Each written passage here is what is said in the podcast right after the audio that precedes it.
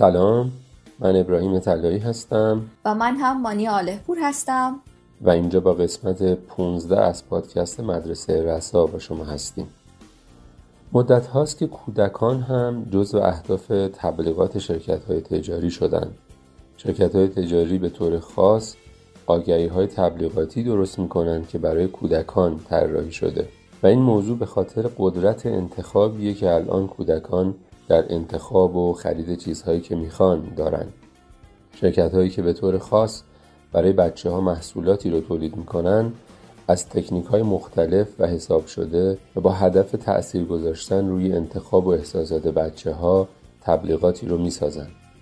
بچه ها الان تا چشم باز می‌کنن تبلیغات رو می‌بینن. رو لباس هاشون رو در و دیوار تو خیابون بازی های موبایلی که انجام میدن و خلاصه هر جایی که فکرش رو بکنید این تبلیغات طریقه درکش برای بچه ها و بزرگسالان متفاوته. بذارید با یه مثال این موضوع رو روشنتر کنیم. گاهی در تبلیغات برای ترغیب مخاطب به خریده محصول از تکنیک بزرگنمایی و اقراق استفاده میشه.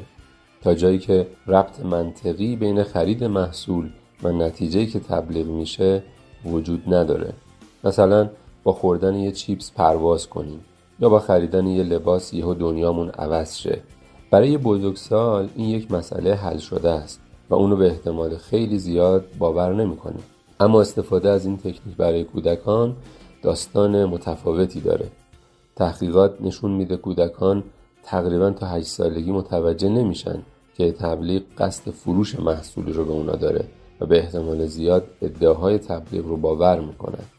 به همین خاطر در کشورهای مختلف قوانین خاصی هدف قرار دادن کودکان توسط شرکت ها در قالب پیام های تبلیغاتی رو محدود می‌کنه. تو ایران البته همچنین قوانینی در ارتباط با این موضوع نداریم و تبلیغات زیادی از این دست برای کودکان در شبکه پویا و نهال پخش میشه. از اونجایی که کودکان تا یه سنی نمی‌تونن تبلیغات رو تشخیص بدن نیازه که بدونیم اونا چطور تبلیغات رو اصلا درک می‌کنن. و ما چطور می‌تونیم بهشون کمک کنیم که نگاه انتقادی به تبلیغات داشته باشن؟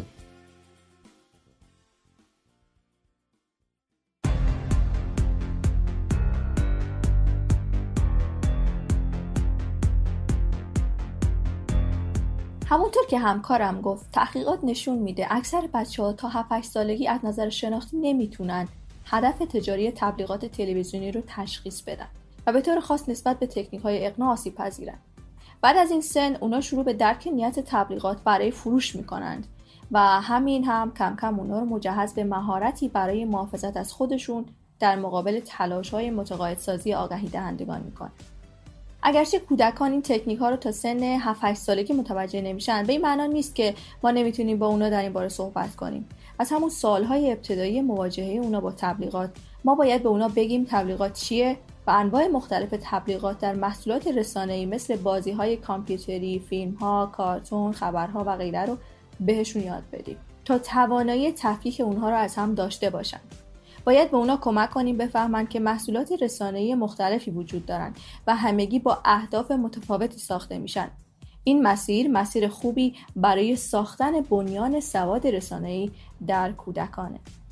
می‌تونیم بهشون بگیم تبلیغات از بقیه انواع رسانه ها متفاوتن. چون هدف اونا اینه که ما رو ترغیب کنن که یک محصول رو دوست داشته باشیم و اونو بخریم. یا از یه نفر دیگه بخوایم که اونو برامون بخره. باید به بچه ها کمک کنیم که یاد بگیرن دقیقا تبلیغات چه ویژگی هایی دارن و بهشون یاد بدیم که بتونن اونو تشخیص بدن. یعنی بفهمن اون محصول رسانه چیه. خبر بازی تبلیغ فیلم یا چی. خیلی مهمه که بهشون هدف تبلیغات رو یاد بدیم. این خیلی ساده است. هدف تبلیغات اینه که یه چیزی رو بخری یا دوست داشته باشی این باعث میشه که اونا تبلیغات رو تشخیص بدن. زمانی که به این آگاهی برسن می‌تونن هدف اصلی پشت دانلود اپ ها و لینک های داخل وبسایت ها رو هم متوجه بشن.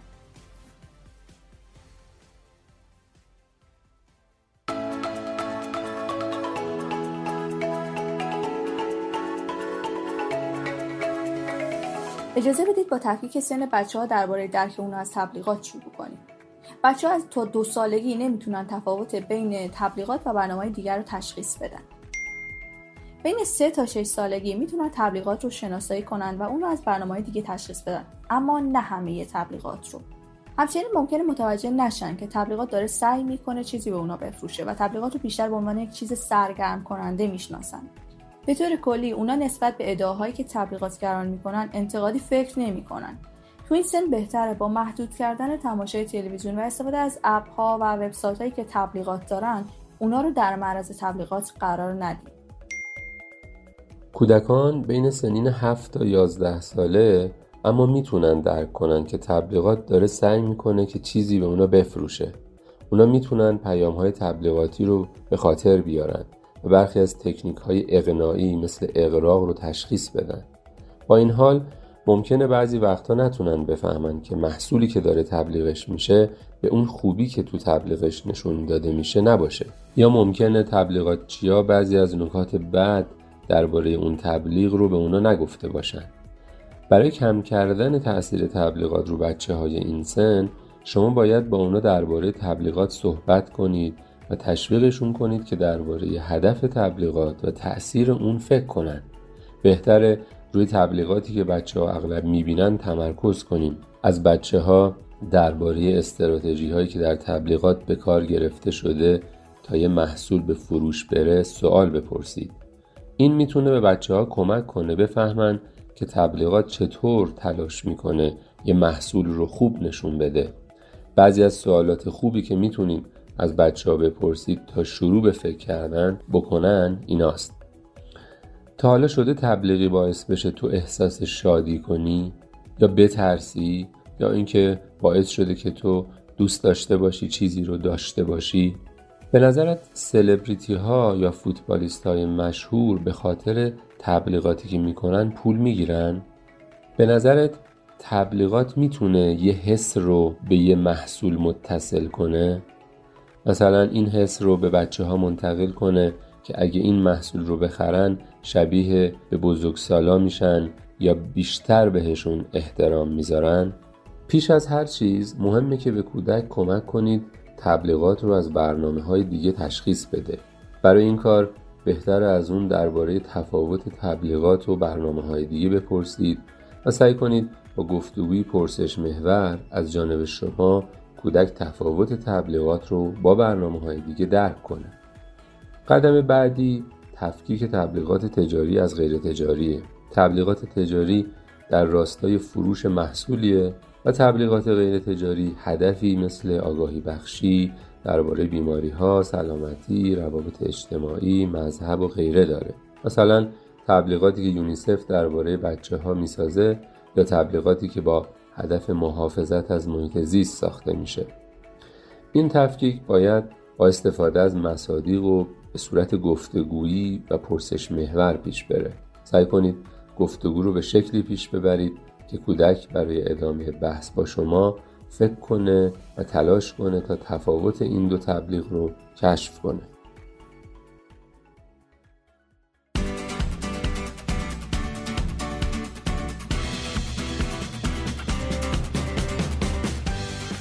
بهتر تو این سن با کودک درباره تأثیری که استفاده از موسیقی در تبلیغات بر هیجانات و احساسات افراد می‌ذاره صحبت کنید. می‌تونید از اون بخواید درباره احساساتش زمانی که یک نماهنگ تبلیغاتی پخش میشه حرف بزنید هدف از این مکالمه باید آگاه کردن اون نسبت به احساساتش زمان تماشای نماهنگ و همچنین درک این نکته باشه که انسانها ممکنه تحت تاثیر تبلیغات قرار بگیرن و اما تو سنین 12 تا 13 سالگی بچه ها تو این سن معمولا هدف تبلیغات رو متوجه میشن و می‌تونن اطلاعات تبلیغ شده رو برای انتخاب چیزی که می‌خوان بخرن استفاده کنن. ممکنه استراتژی های تبلیغاتی پنهان رو متوجه نشن و ندونن که کلیک کردن روی یک تبلیغ تو شبکه اجتماعی اطلاعاتی رو برای تولید کنندگان اون محصول و تبلیغ میفرسته. بچه های بالای سن 14 می‌تونن درک کنن که بازار چطور کار می‌کنه و ممکنه که درباره ادعاهای تبلیغاتی ها شک کنن اما ممکنه ندونن که پلتفرم های مثل اینستا، فیسبوک، یوتیوب و تیک تاک اطلاعات کاربران رو جمع آوری می‌کنن و از اونا برای تبلیغات هدفمند استفاده می‌کنن. ممکنه مهارت قضاوت درباره تبلیغات سیاسی مخصوصا در دوران انتخابات رو نداشته باشند. میشه تاثیر تبلیغات رو بر این سن با صحبت کردن درباره راههایی که تبلیغاتچی‌ها به کار می‌برند تا ایده ها و محصولاتشون رو بفروشن کم کرد. بچه ها تو این دوره سنی دقیق تر نسبت به تاثیر تبلیغات فکر می‌کنند. شما می‌تونید بچه ها رو تشویق کنید درباره اینکه تبلیغات چطور با ارائه شکل ایدال دخترها، پسرها، بچه ها، زنها و مردها سعی می‌کنن اونا رو تحت تاثیر قرار بدن صحبت کنید.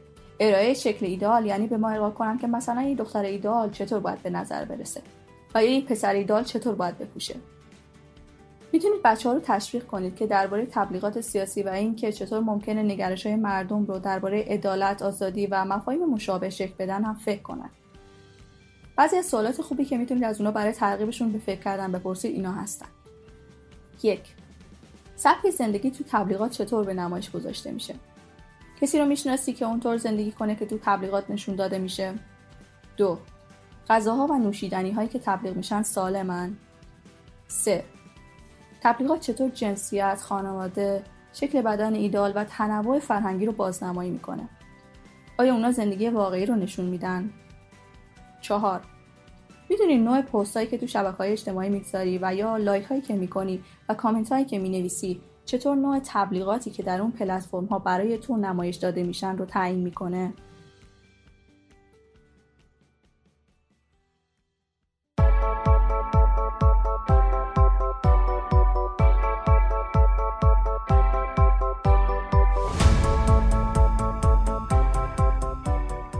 اینا سوالاتیه که میشه از بچه ها پرسید تا نسبت به تبلیغات تفکر انتقادیشون رو تقویت کنن. اما تبلیغات یه بود دیگه هم داره و فقط این نیست که ما از همین یه بود تأثیر تبلیغات و آماده کردن بچه ها به اون نگاه کنیم. این بود که به هنر ارتباط داره بود زیبایی شناسی تبلیغاته. در تبلیغات هنرهای مختلفی از فیلمسازی تا موسیقی تا گرافیک صحنه آرایی و نمایشنامه نویسی همه به کار میرن. کم نیستن تبلیغاتی که ما رو مسهور خودشون می‌کنن.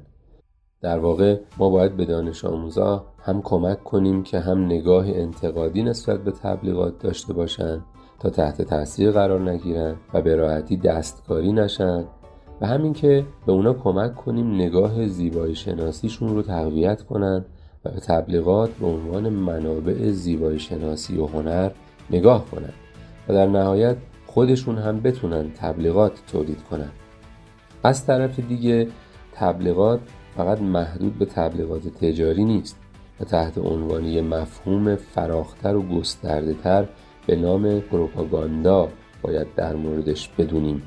این مفهوم ابعاد خیلی زیادی داره و تمام جنبه های زندگی ما انسان ها رو در بر می‌گیره و فقط محدود به زمانی نیست که رسانه ها و تکنولوژی های ارتباطی وارد زندگی ما شدن. برای همین ما تو قسمت بعدی پادکست مدرسه رسا به این مفهوم می‌پردازیم.